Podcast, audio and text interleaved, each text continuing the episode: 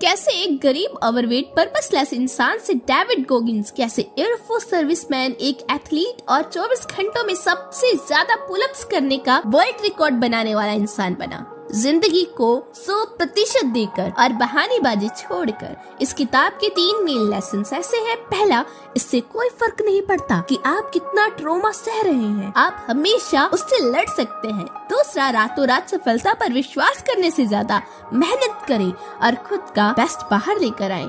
तीसरा 40 percent rule को use करें। फॉर एग्ज़ाम्पल लंबे वर्कआउट के एंड में आप ये सोच सकते हैं, बस, हो गया। इससे ज़्यादा मैं नहीं कर सकता। गोगिंस के मुताबिक you still have 60 percent to give इंसानों की टेंडेंसी है कि वो अपना 40 परसेंट देने के बाद गिव अप कर देते हैं। और ये एक भ्रम है। अपनी क्षमताओं को 40 परसेंट के ऊपर लेके जाना दुख और पेन देगा। लेकिन ये आपकी लिमिटिंग माइंडसेट को दूर करेगा तो ये वो 40 परसेंट है जहाँ दुनिया संतुष्ट हो जाती है, लेकिन इसके आगे वो रास्ता खुलता है जो आपके हाइयर पोटेंशियल को अनलॉक करेगी और रिजल्ट्स बेहतरीन होंगे So face your challenges and unlock your highest potential.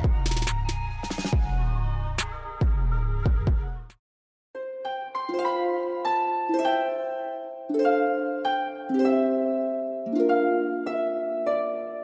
thank you